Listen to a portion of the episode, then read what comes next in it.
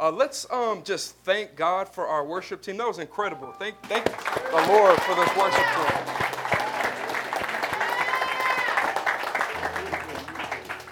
Well, my name is Steve Shaper. I'm a pastoral assistant here at New City Fellowship West End. Um, and it is my pleasure to open God's Word with you all on this afternoon. If you could open in your Bible or in your device to Isaiah chapter 6. Isaiah chapter 6. Um, it will be on the screen, but as you can see, it is ultra small. So, my bad about that. Um, so, you probably want a Bible or a device. And we're continuing our series entitled The Call of God. And we're looking at 10 different people in the Bible who have had a personal interaction with God where God has placed a call on their lives. And we've been thinking about it in two different ways Big C, where God calls someone to himself uh, for his purposes and then also more of a like a little c along the lines of like your vocation or your hobbies or your family like kind of uh, the little uh, ways that god has had you live out the big c. And up until this point uh, all the calls that have occurred with um, we had abraham first and then we did moses last week all of those calls have been a situation where god has met his person that he's going to call right where they are in the flesh, uh, in a burning bush, you know, right there. But here in Isaiah, it's incredible because the, the throne of God, the curtain gets pulled back, not to God coming uh, to the person right where they are, but actually he invites Isaiah into his presence into the throne room of Almighty God, into the, the war, the council place where God uh, uh, uh, creates his decrees and sends people out. So, this is the context for where Isaiah is when he's called. So, uh, is everyone there? Everyone good? Isaiah 6? So, won't you follow along as I read God's good word? In the year that King Uzziah died, I saw the Lord standing, sitting upon a throne, high and lifted up, and the train of his robe filled the temple. Above him stood the seraphim. Each had six wings. With two he covered his face, with two he covered his feet, and with two he flew. And one called out to the, another and said, Holy, holy, holy is the Lord of hosts. The whole earth is full of his glory. And the foundations of the threshold shook at the voice of him who called, and the house was filled with smoke. And I said, Woe is me, for I am lost, for I am a man of unclean lips, and I dwell in the midst of a people of unclean lips. For my eyes have seen the King, the Lord of hosts. Then one of the seraphim flew to me, having in his hand a burning coal that he had taken with tongs from the altar. And he touched my mouth and said, Behold, this has touched your lips. Your guilt is taken away, and your sin is for. And I heard the voice of the Lord saying, Whom shall I send, and who will go for us? Then I said, Here I am, send me. And he said, Go and say to this people, Keep on hearing, but do not understand. Keep on seeing, but do not perceive. Make the hearts of this people dull and their ears heavy, and blind their eyes, lest they see with their eyes and hear with their ears and understand with their hearts and turn and be healed. Then I said, How long, O Lord? And he said to me, Until cities lie waste without inhabitant, and houses without people, and the land is a desolate waste, and the Lord removes people far away, and the forsaken places are many in the midst of the land. And though a tenth remain in it, it will be burned again like a terebinth or an oak whose stump remains when it is felled. The holy seed is its stump. Let's pray. Let's open in prayer so we can understand what we're reading. Lord Jesus, we thank you for your gracious and good word. It guides us, it teaches us, and we pray that as we come to it, that our eyes wouldn't be blinded, that our ears would be open, that uh, you would cause to open our hearts and our minds to receive your good word, that it wouldn't fall on the ground void, but Lord, that it would return to you and that we could be used in your service by your grace, Lord Jesus. We pray these things in your name. Amen. So as we're thinking about like the call of God, it's important to point out a misconception about the call of God that I, I fell into, that I ran into as a young buck. Uh, and I believed that if I obeyed and answered and followed the call of God, everything would be sweet. That it would be good, that everything would go well because God was on my side. I was trying to please Him, I was trying to do what He wanted, and therefore everything should go really smooth and really easily. But the location of this passage, the, the context of this passage where God invites Isaiah into his throne room, is a little sign. It's a telltale sign that that's not the case. That's not how it's supposed to go because there's language, uh, Lord of hosts. And Lord of hosts is just kind of a, a, a fancy way to say the angelic armies of God. And what is God sitting in? Sitting in a throne, right? That's kingship, that's authority, that's power and kings make war against other kingdoms to create peace for their people. And so, as I was thinking about the call that I had on my life, alongside the call of Isaiah, he might have thought, oh, this is going to be sweet. I'm going to be following God. I'm going to be doing what he said. But as soon as he gets in that place, he knows, oh, snap, this is the real deal. I'm headed to battle. And so there's a spiritual war going on. There's a spiritual uh, conflict, this cosmic conflict of, of what is good and evil rubbing up against each other. There's holy and in, unholy, unholy. Ooh, my bad. Uh, there's pure and impure rubbing up against each other. There's heaven and hell. There's God and all that opposes God. And so it's no wonder that as you are called to this cosmic divide, to be on the front lines of this cosmic divide, that it wouldn't be sweet. You're in the crosshair, you're in the crossfire of cosmic conflict. Makes me think about um, uh, uh, uh, like tectonic plates. You guys know that, that there's continents uh, with tectonic plates underneath the ground and they push up against each other. And when they grind hard enough and they push up against each other, then what happens? Earthquakes, volcanoes, tsunamis. And it's as if God is saying, Go and dwell there, go and live there, go and minister. I'm calling you to be on that line as my people. And so, what we can walk away with is that it's not everything sweet, it's not easy. That misconception about the call of God being smooth, we can throw that away. It's actually dangerous, it's the real deal. So, how do we live? How do we respond to that? What do we do in light of the dangerous call that we've been given? Well, that's what we're talking about today.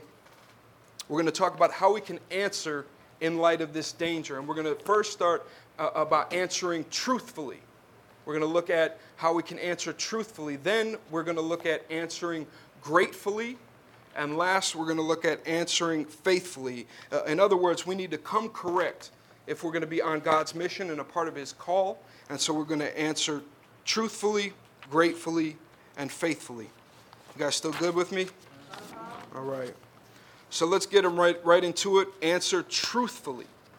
Uh, he answers truthfully not only about himself, Isaiah does, but also the people that he's in the midst of. Um, sometimes you know more about who you are based on who you're not. Uh, one time I was uh, working in Chicago with, uh, uh, uh, uh I was a teacher as part of a high school, and we went out to lunch. And the conversations that all my coworkers were, I'd never gone out to lunch with them before. I kind of kept my head down, didn't talk to them for real. And, uh, and so we went to lunch, and the conversations that they were having, I was like, what? This is what we're on? This is how we live? And I was like, that's crazy. And so I was so surprised, and I knew leaving that lunch, leaving that conversation, more about who I was because I knew what I wasn't. I knew that I wasn't on that. I knew I wasn't doing some of those things. And so I knew who I was. And that's what happens in this passage. Not with a fellow uh, sinner like my friends at lunch, but this is a knowing who you are in sight of Almighty God. So look at verse 1. There's a contrast going on between God and Isaiah in the passage. First, what it says about God is that he's high and lifted up, and the train of his robe filled the temple. So the concept that is being communicated there is that just the little hem of God's garment, just the tiny little bit of his robe, consumes and fills the entire temple. So the idea is that he is incalculable. He's huge. He's, he's enormous. He's mighty. And then on top of that, the, the seraphim, these angelic beings, go on to call him holy, holy, holy. Now we might pass over that, okay, holy, holy, holy, that's fine, that sounds good. But actually, in some ways, the Hebrew is a little bit more uh, like English. And what I mean is that this morning, uh, I was having the girls, uh, the three girls, clean up their playroom. And I said, go clean up the room. And the oldest said, it's clean. I do what? Come up and check, right? Let's see, let's see about that. So I look and they kind of put some things in place, but it wasn't clean. And, and I looked at the oldest and I said, no, clean, clean.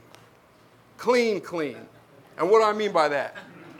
Like for real. No, you need to clean it up. And in the Bible, what it does is the same thing. In Hebrew, when you want to communicate pure gold, what they do is in the translated, uh, uh, translation of pure gold is they call it gold gold. Gold gold. That's how that gets translated to pure gold. And so when we get here to holy, holy, holy, this is the super superlative. This is this is holy on top of holy on top of holy. And we know this is significant because the only time in Hebrew will you get those adjectives three in a row like that is when it's talking about who? Almighty God. That's the only time we get that. So gold, okay, pure gold, gold, gold. But when it comes to God, holy, holy, holy is Almighty God. So, what does Isaiah know about himself based on what he knows about God? He is not like that, right? He is not that way at all. In fact, in verse 5, you'll see that he says, Woe is me. And woe is me is not like, uh, oh, whoa. No, that means cursed. That means like I am cut off. I shouldn't be here. I shouldn't have anything to do with this. And then he goes on to say, I am lost. Another way to translate that is, I am undone. I unravel before God. It's like, uh, uh, no spoilers, but if you've seen the first Avengers, I think, you know, oh boy, Thanos, and then everyone disintegrated, right? That, that's like, sorry if you haven't seen it. I, I said no spoilers and immediately did all spoilers. Um, so that idea of, of him, the people fading away, that's kind of the same concept where, where you melt before God. And then he says, uh, I am a man of unclean lips. And so, what Isaiah is doing here is in the sight of Almighty God, in the contrast of himself against Almighty God, he tells the truth. He knows who he is. He has a hard look in the mirror and says, I am unclean. I am a sinner. I deserve to be cast out. I deserve to be cursed. And so here's a hard question for you today Have you stood before God and came to the same conclusion? Have you come before God and said, apart from Jesus, apart from your intervention, God, I deserve hell? Apart from you, God, I deserve eternal separation. I can't earn it. I can't get to you. There's no insight of you in, the, in, in contrast to who you are. I know who I am.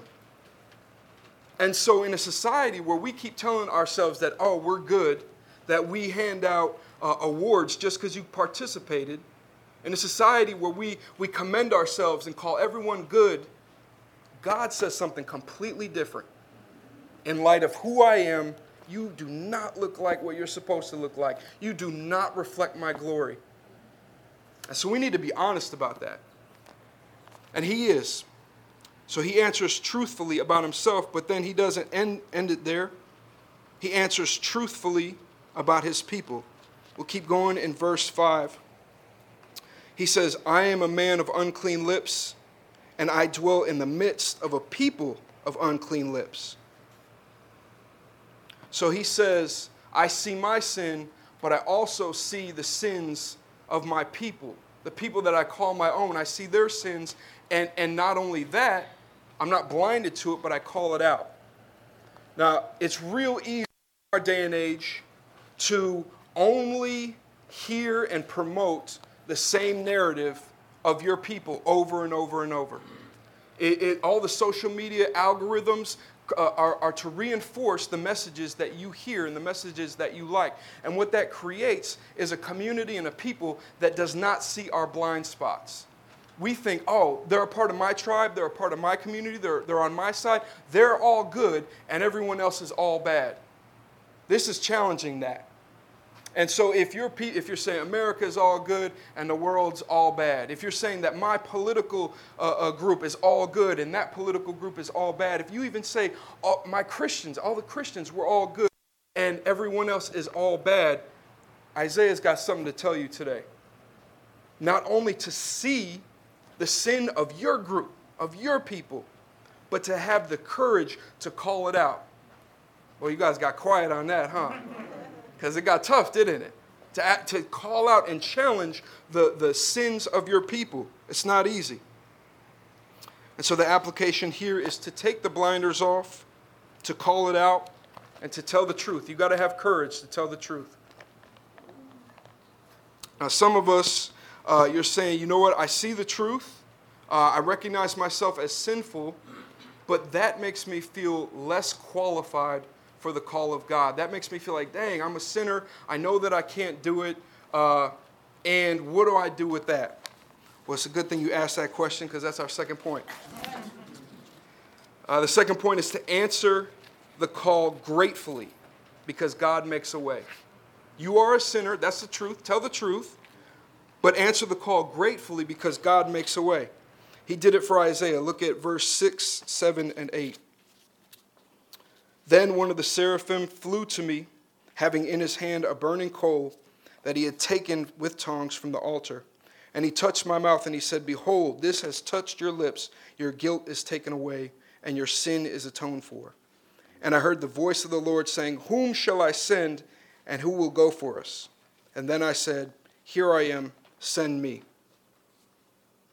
So, what that shows us is that even in light of the truth that we are sinners, woe is me, cursed am I. He gets from woe is me, cursed am I, I shouldn't be able to do this, to send me, I'll go. And it all happens because of this touch.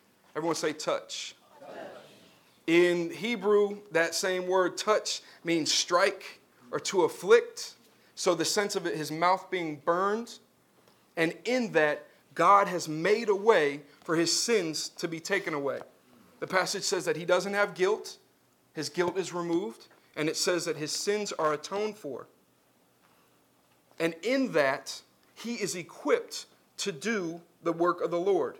In what has been done for him, uh, uh, uh, his, his sins being removed and his guilt removed, he's equipped to do the service of the Lord. Now, this is important. You have to get that order right. God forgave him before he asked him, Who is he, is he going to send? God forgave him before he asked him, Who is he going to send?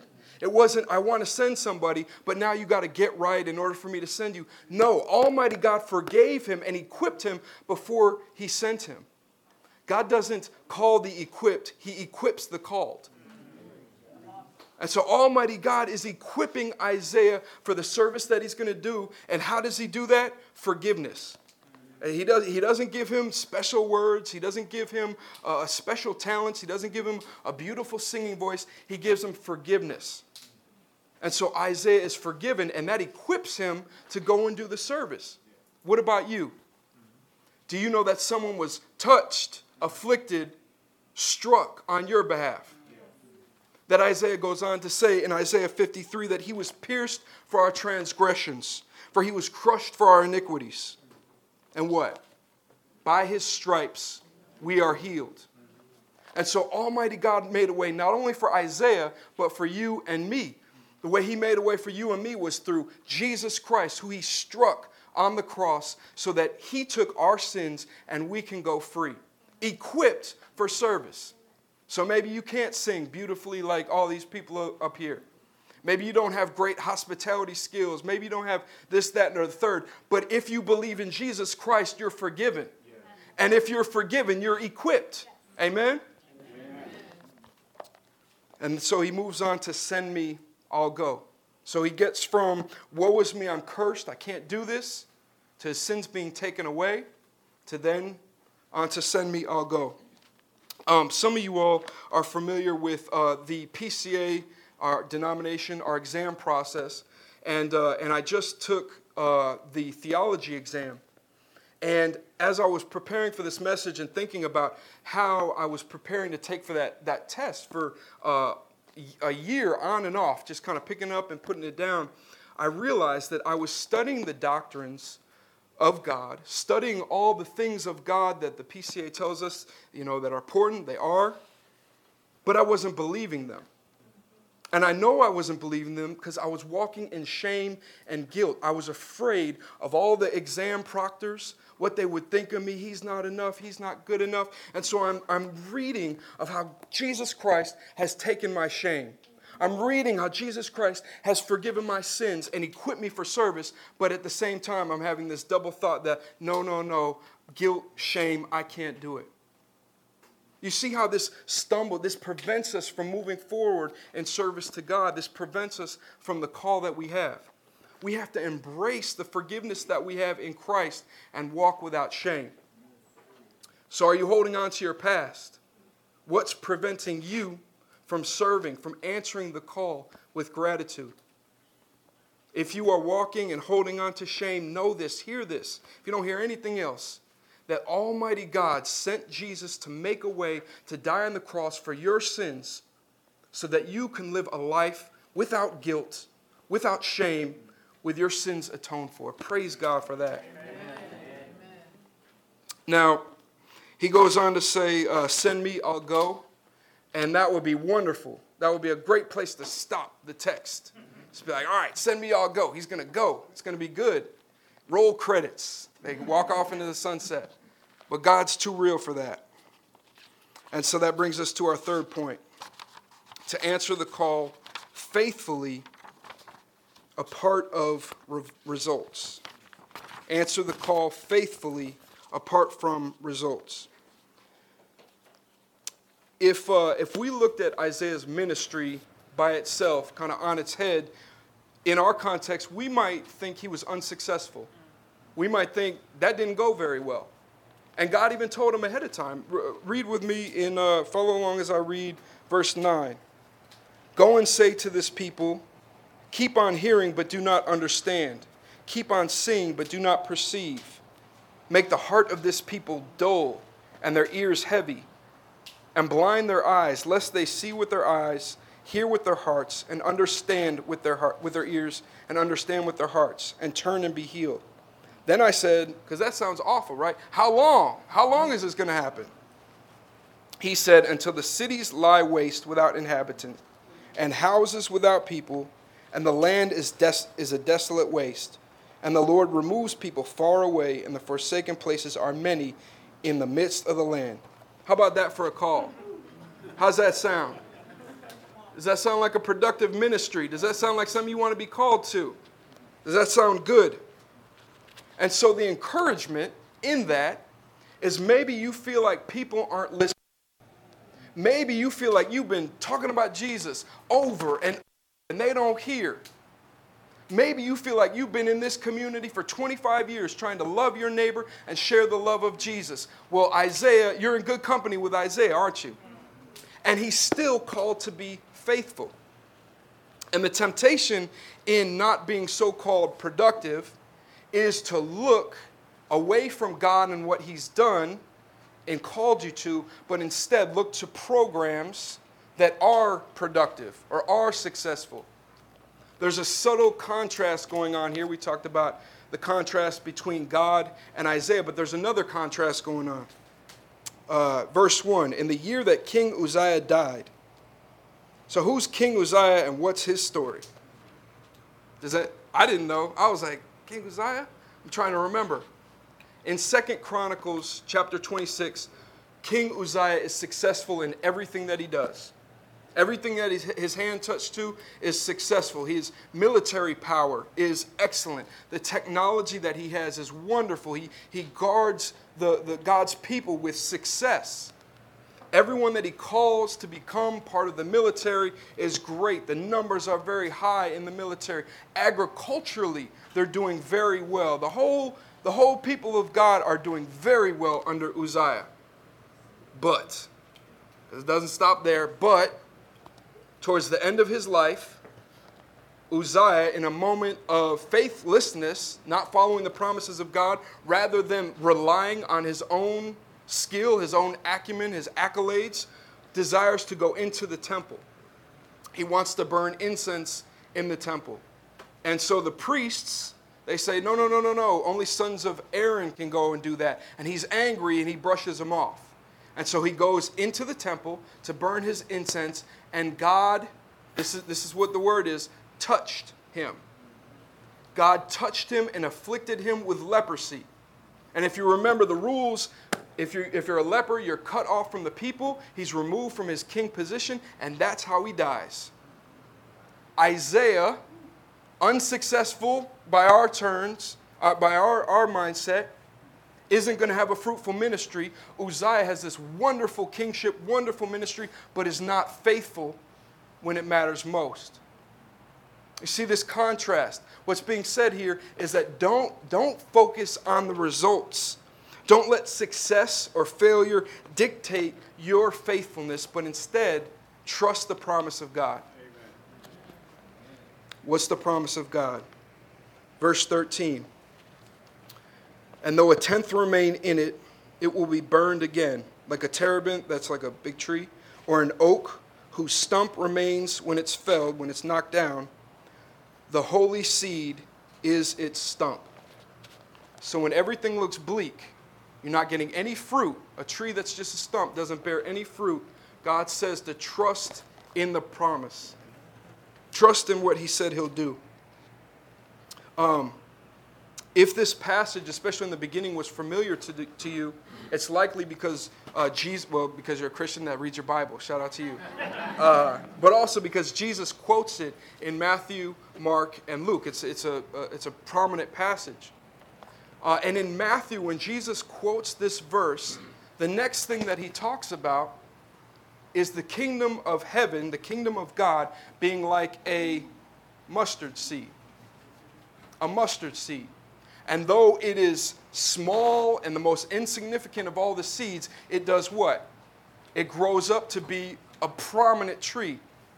And so when things aren't looking promising, when things don't look like this will work out, things don't look like I'm trying and I'm trying and I'm trying, if you have that little bit of mustard seed faith in Almighty God and His promises, He will do a wonderful work with you and your call.